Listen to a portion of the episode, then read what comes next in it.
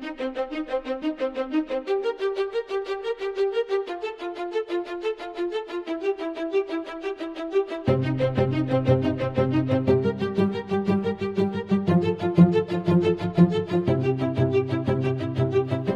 everybody, it's Friday, January the 19th, 2024, and welcome to How to Restart a Church, um, a weekly spin-off show where I, Pastor Trent Comstock, and my friend and colleague, Pastor Emily Larson, explore what it means to make church happen or make it start happening again.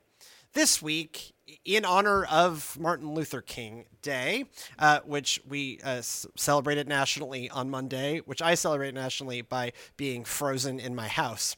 Um, I am still being frozen, but now in a studio without heat. Um, for the audio listeners, I am wearing an overcoat and a scarf um, and a sweater, and I have a space heater to stage right. Um, and it's like zero degrees where Emily is. It's great. Um, but in honor of MLK Day, uh, we decided to let MLK guide us for this discussion. Um, and em- here in a moment, Emily's going to read uh, for us two selections uh, from letter uh, from a Birmingham jail, uh, which directly addresses white pastors um, and what you know, kind of what how white pastors can be involved in racial justice um, and have not always been. The world probably does not need more white people reading MLK's words, uh, but also we want an MLK to speak for himself in the same way that, you know, Emily and I are both white. Um, and but this is MLK in some ways talking across generations directly to pastors just like us. Um, and so, uh, without further ado, uh, take it away, Emily, with uh, two selections from Letter from a Birmingham Jail. In his own words, Martin Luther King Jr. says, I must make two honest confessions to you, my Christian and Jewish brothers. First, I must confess that over the last few years I have been gravely disappointed with the white moderate. I have almost reached the regrettable conclusion that the Negro's great stumbling block in the stride toward freedom is not the white Citizens Council or the Ku Klux Klanner, but the white moderate, who is more devoted to order than to justice, who prefers a negative peace, which is the absence of tension, to a positive peace, which is the presence of justice, who constantly says, I agree with you in the goal you seek, but I can't agree with your methods of direct action. Who paternalistically feels that he can set the timetable for another man's freedom, who lives by the myth of time, and who constantly advises the Negro to wait until a quote, more convenient season, end quote. Shallow understanding from people of goodwill is more frustrating than absolute misunderstanding from people of ill will. Lukewarm acceptance is much more bewildering than outright rejection. He continues on to say, In spite of my shattered dreams of the past, I came to Birmingham with the hope of the white religious leadership of this community would see the justice of our cause and with deep moral concern serve as the channel through which our just grievances could get to the power structure. I had hoped that each of you would understand, but again, I have been disappointed. I have heard numerous religious leaders of the South call upon their worshippers to comply with a desegregation decision because it is the law. But I have longed to hear white ministers say, follow this decree because integration is morally right and the Negro is your brother. In the midst of blatant injustices inflicted upon the Negro, I have watched white churches stand on the sidelines and merely mouth pious irrelevancies and sanctimonious trivialities. In the midst of mighty struggle to rid our nation of racial and economic injustice, I have heard so many ministers say, those are social issues which the gospel has nothing to do with. And I have watched so many churches commit themselves to a completely otherworldly religion, which made a strange distinction between bodies and souls, the sacred and the secular. Yeah, that Mhm. that is. I mean, it's scorching. I mean, it, it is, and it and it should be, because for a couple of things. One, this document is 51 years old, right? It's written in 1963, and it is like like like many great letters of theology. It's written for a specific historical moment. Um, he has come. He and the SCLC crew have come to Birmingham, which was uh, at that time had it just kind of. It, you know, again, we're now nine years post Brown v. Board, um, nine right. years post the beginning of desegregation, still an extreme level of segregation. Um, mm-hmm. The local activist in Birmingham had been promised that a lot of like uh, signs about segregation would be taken down, and they weren't. And right. so MLK um, and his team show up um, to aid the efforts of um, Birmingham, um, this being um, the South at the time. Uh, a judge puts forth an injunction that says no more gathering, no protests, no whatever. Uh, you know, basically utterly restricting freedoms of speech and assembly. Right. Uh, you know, MLK. Oh, the nonviolent kind, yes. And again, uh, you know, again, he is a student of of Gandhi. Um, anyways, um, it's nonviolent. Uh, and so they get arrested for continuing the, demonst- the nonviolent demonstrations. This is how he lands himself in a Birmingham jail. He is mm-hmm. also responding to a specific letter, um, a, a, a, call for unity um, that a whole bunch of uh, white pastors put out um, in response to them not liking their tactics. And it was, has a lot of the pieces that he's talking about, like, um, oh, you just isn't the right time. And why are right. you so upset? And what if, can't we just be nice and negotiate about this? And, and earlier in the letter, he says, well, you can't, the only way we've gotten anyone to ever negotiate with us is by applying the pressure of direct action. I, essentially right. saying, yeah, I too wish it didn't take direct action to get y'all to do anything, but that seems to be the only thing you listen to. And so we are taking direct action for that reason. Yes. But it gets the paragraphs that we selected look at the broader like when he's talking directly to those white though he is talking directly to those white pastors about this moment this specific moment in history 51 years ago or 61 years ago i can't do math um and yet also like many great theological letters, there is this broader thing that we should resonate with too, that often, particularly as regards racial justice, also as particularly regards any number of set of deep concerns in our world, uh, we can be a uh, otherworldly religion. there it is. Otherworldly religion, which was made a strange distinction between body and soul, the sacred and the secular. That there mm-hmm. are things we talk about in church and things we don't want to talk about in church because it scares visitors or creates division or oh that's you know that's right. politics. I get that we don't support specific candidates, but there's right. it doesn't mean you leave the world out. So like there's that part. There is the part where I have heard I have said, can we not deal with this now? We've got all these other things to deal with. Let's deal with that later. And when it's these questions of great human right concern, like the racial justice that he's specifically speaking about, yeah, maybe not. Right. Also, the world might have noticed that we do this, and that's part of our problem. Right, that we say one thing and then do another. I know. So, one of the things that gets to me in this letter every time I read it is that, you know, they told him, Why are you in such a religious hurry? We know that yeah. there will be equal rights, you know, someday there will be full integration someday. Why are you in such a hurry to make this happen? And to, because when it comes to social justice issues, we should all be in a hurry. We should all be doing those direct action things as MLK did, you know, setting forth that example, putting on the pressure where we need to, um, and not afraid to take a stand when it is necessary. But also, they like he's right in that they don't just happen, right? They don't just happen. Progress doesn't just get made.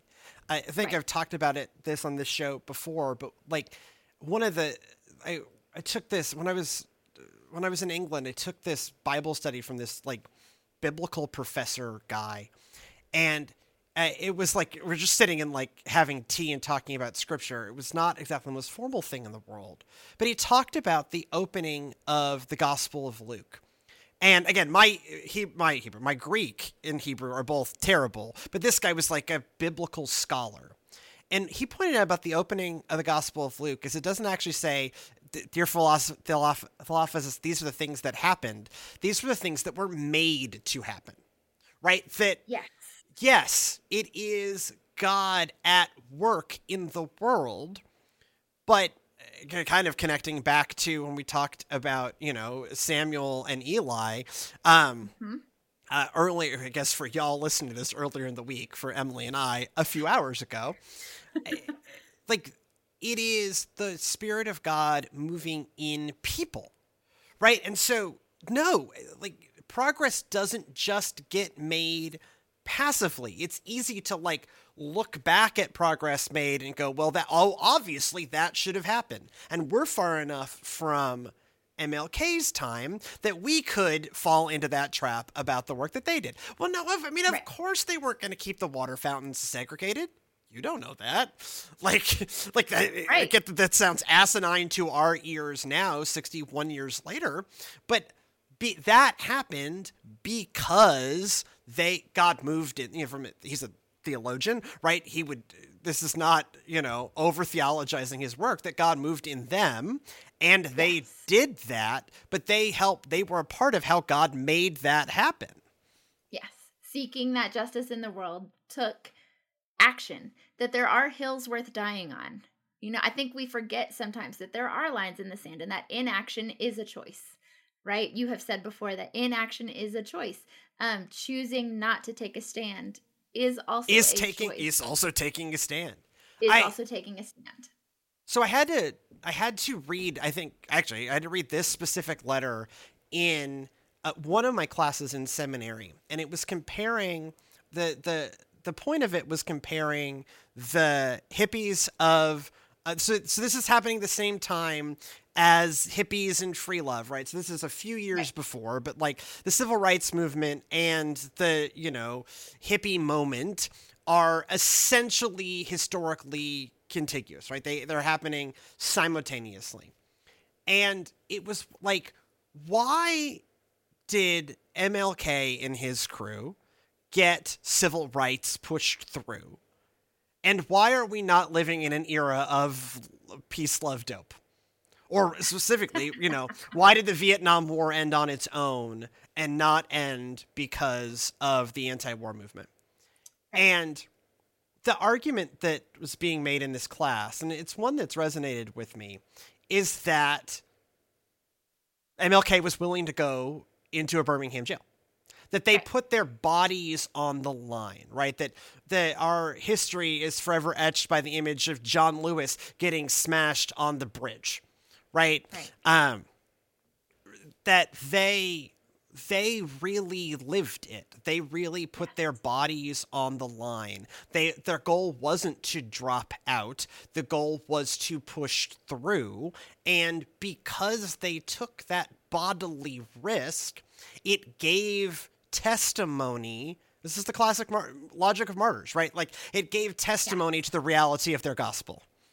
Right. This is Dietrich Bonhoeffer. This yes. is all yeah, of yeah. our favorite theologians, right? They put By the way, their who are all who are all in, in conversation who are all in conversation with each other, right?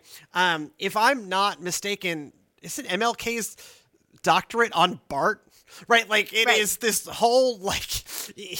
right. Turns out he had Bonhoeffer is only 20 years, less than 20 years previous to this, right? Bonhoeffer's killed by the Germans in 45. This is 63. You know, MLK mm-hmm. would have been, you know, um, MLK only lived into his 40s. Um, right. MLK would have been in anyways, yes, he's a we we know that yes. MLK is aware of Bonhoeffer, right? They all talk right. to each other. Well, but I I just I think of it when I see people make the argument of, well, of course, you know, we believe in inclusion or we believe in, you know, this social justice or another. Um, you know, the next generation will take care of that. Yeah. Right? Yeah. That's the other argument you hear is the next generation is going to take care of that. Why do we need to? Well, because it should be done now. We should be in that religious hurry that, you know, MLK some of this stuff, yeah. announced for, right? That, that it deeply matters and and he is again in in the tremendous with tremendous wisdom notes that the world is watching. And, you know, as I said in the setup to this conversation, right, the world has taken notice that we have all of these beautiful words and then don't match them with action, right? Right. We can talk about loving our neighbors all day long. It's a beautiful theology. But what people look to is, and it's, this doesn't mean we should start performing goodness. It means that Right. back to, uh, you know, the never ending theme is how do you restart a church is by being it. Um, right. Maybe is- be the church that you say you are. because you know we certainly we in the united methodist church uh, continue to trip over uh, of being an inclusive and loving place in a lot of those ways. S- also mm-hmm. specifically around racial justice specifically around ha- speaking to the you know questions of civil rights and human rights we can get really good at talking in vague terms and then really scared of talking in specifics because then that gets you know the, the, the specter of politics and the specter of making people angry and the specter of all of these things right? Like he like he captures something about this list of dudes that writes to him and 60 years later we can still see these strains in the Yes. church Yes. And we can still be challenged by this letter as church leaders. Um, I don't know if I ever told you. So there was one Sunday in particular. We try very hard not to pull, you know, specific politics into the pulpit Yeah, yeah. just be- because it's, you know, tricky and East Texas. I was in a tiny East Texas church. Um, and I remember one Sunday in particular, I was being vague on purpose, but very much um speaking for the side of social justice as it was preached in the scripture of the lectionary that week. And um, I had two people come up to me after the service, one and the other on each Yeah. end of the spectrum.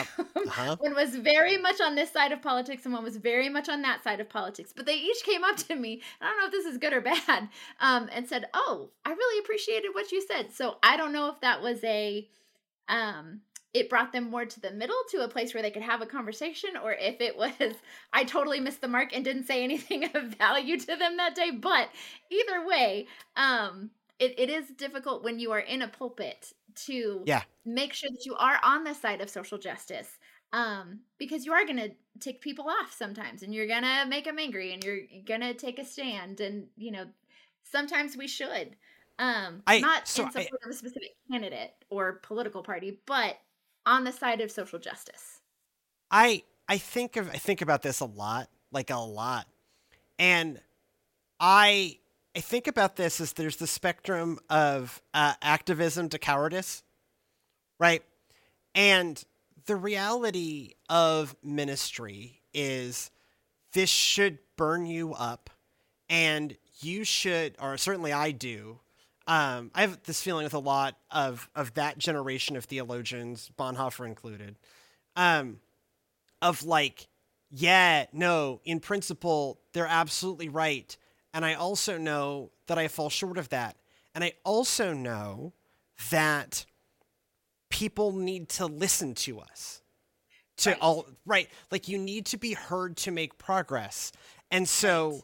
there is this like and, and I I may be this comes from experience, not from theory, but like there is this like very narrow is the way, right?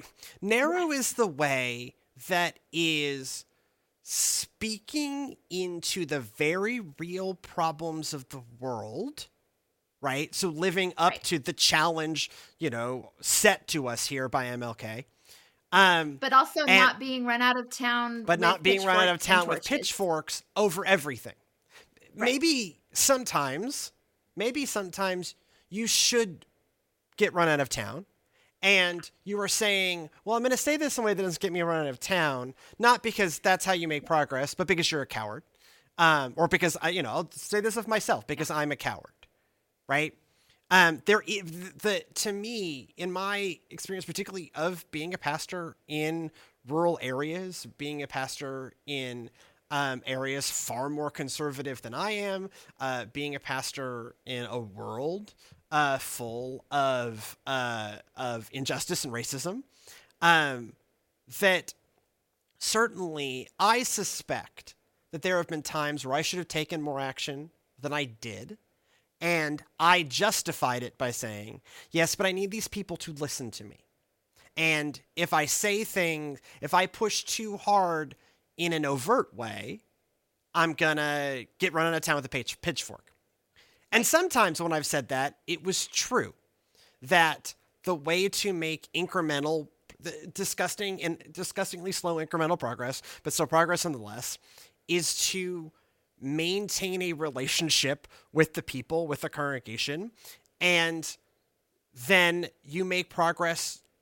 You make progress, but not quickly enough, but you make progress. Yeah. But that is, you know, I, I don't have a particularly articulate way to other than how I think about it in my head. It is the the walking the narrow way between activism and getting run mm-hmm. out of mm-hmm. town and cowardice that is not do anything.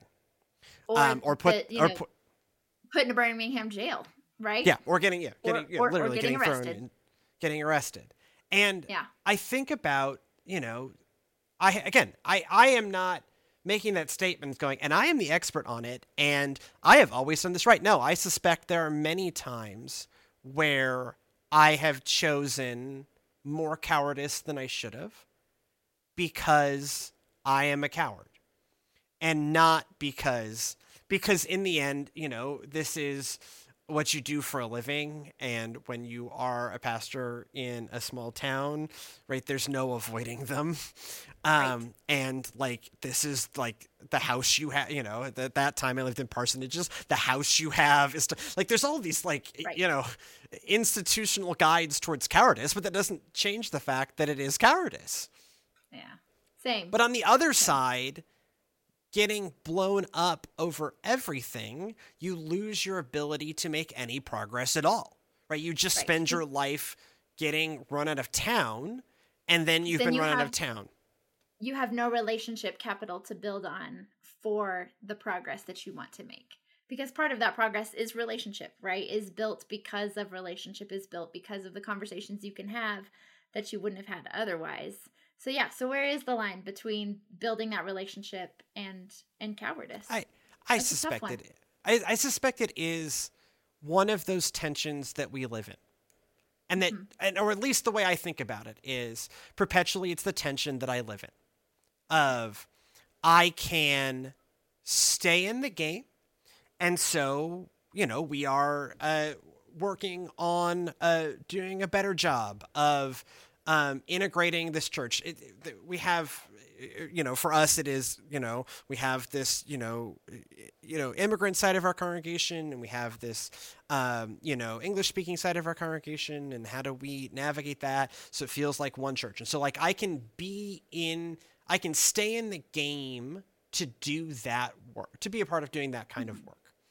Um, and so, but it is still that tension of there are probably things I let slide that I shouldn't. And I know, kind of looking backwards at moments where there are probably times where we should have said more right i you know i think about you know i've been a pastor in you know in the entire i became a pastor essentially just as black lives matter becomes a thing um, and so i you know i think about what i said um, from a pulpit in a you know small rural Georgia town um, after uh, the the murder of Michael Brown. Um, I think about you know what we ta- you know what we did in 2020 um, at Grace um, in response uh, to uh, to that, and and we tried to do something, but I suspect we didn't do enough. I also suspect we did more than most churches in Palestine, Texas, but I'm not sure right. that's a I'm not sure that's a justification. It's probably not a good measurement to go off of, but yes. Right, but, but yeah. you know, what we did is um you know, we developed that church, we developed a policy of do don't say. right yeah. which is which which was our way of navigating the cowardice of the cowardice activism parallel of like yeah. okay so this huge thing had happened and so the sunday after um i we we, we had a, a, a african american late sister brandy dudley uh, who's been on the show friend of the show sister brandy dudley um who is african american um and uh, I invited her. Usually, I did the pastoral prayer. It's called the pastoral prayer for a reason. Um, I invited her forward to do the pastoral prayer.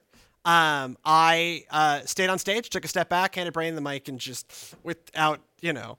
Um, I also suspect I didn't tell her I was going to do that. Anyway, this is a very me way of handling this. Uh, I reached the conclusion in the moment. Um, and that was a way of, and then sure, you know, she prayed and and and brought the you know brought the conversation you know brought the kind of national conversation of black about Black Lives Matter into this you know church in Palestine, Texas. I also suspect that is profoundly not enough. Right?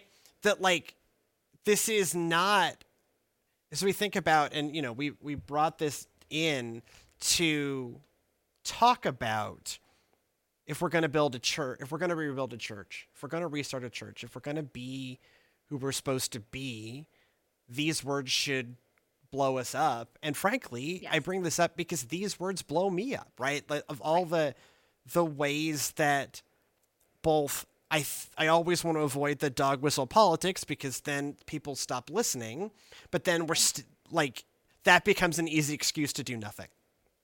Right.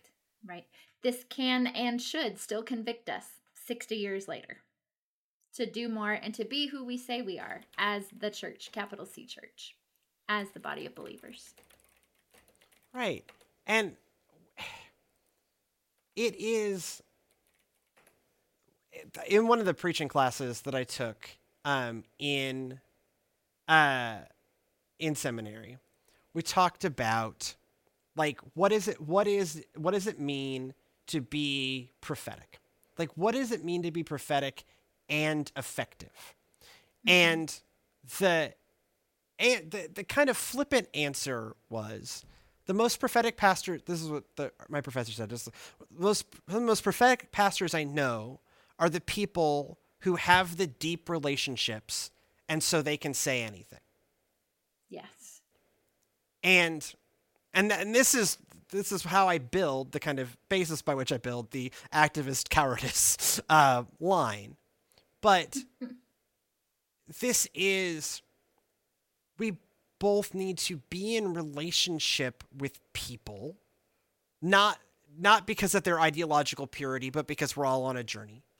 We need to. This was a, a challenge to legitimately love people, yes. and also say the things that they need to hear so that they will change. Right. But to to speak truth in love to people as we are called to do you have to have that love. You have to have that relationship. You have to have that relationship capital to do so.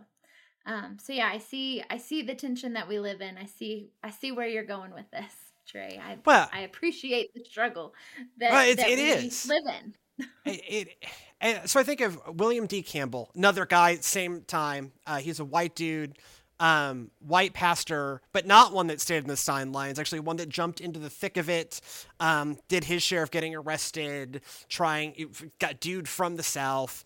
Um, he is the guy who has my favorite summation of the gospel. Um, we're all bleeps, and God loves us anyways. That is also yep. William D. Campbell. But so William D. Campbell spends the latter part of his career being a chaplain to Klan members because he's a white guy, white guy with deep civil rights credentials. Um, traveled the South working on issues of immigrate in, integration. Um, mm-hmm. Like again, like he he is not one of those guys that MLK is writing about. Uh, he is one of the few um, who was not particularly disappointing, but he took a lot of heat for becoming a chaplain to Klansmen. And the, the point he made about it is I can talk to them. Yes. I can talk to them. They are also deserving of God's love. Right. But I can talk to them and I can influence them in another direction.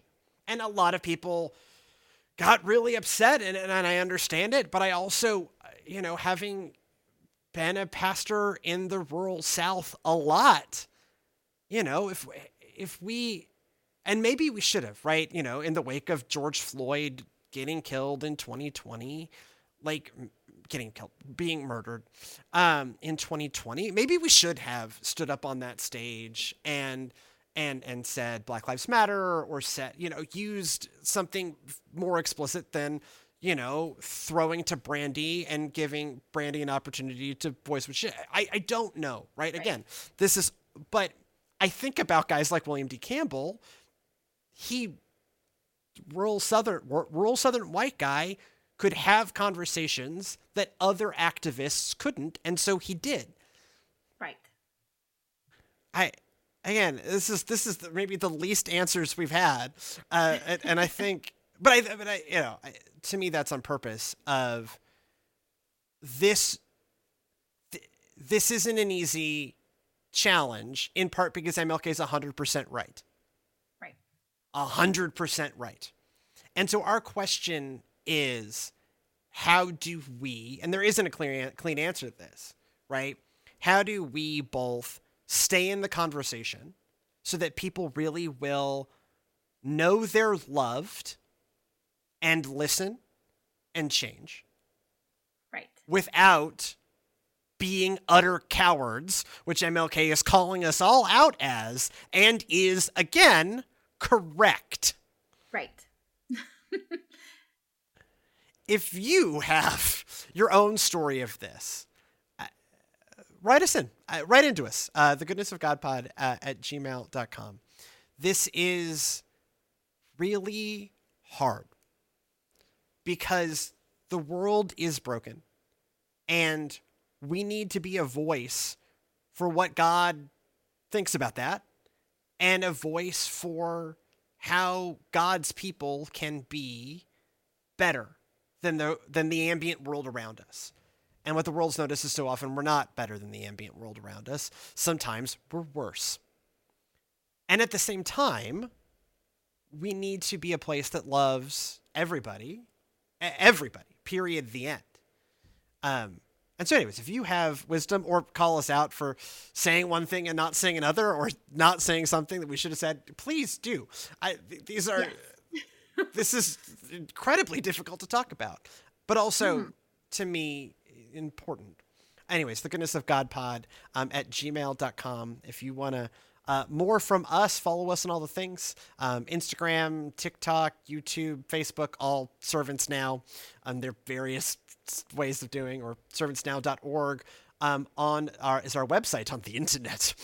Uh, if you uh, like what we're doing here, uh, uh please support us. Uh, one of the ways you can do that um, is you could uh, buy me a larger space heater. Um, this is true, but not actually with the thing I need. If, if, you want me to look less cold um, in the future, this is you know this is I, you know I'm just only turning into Tiny Tim in here.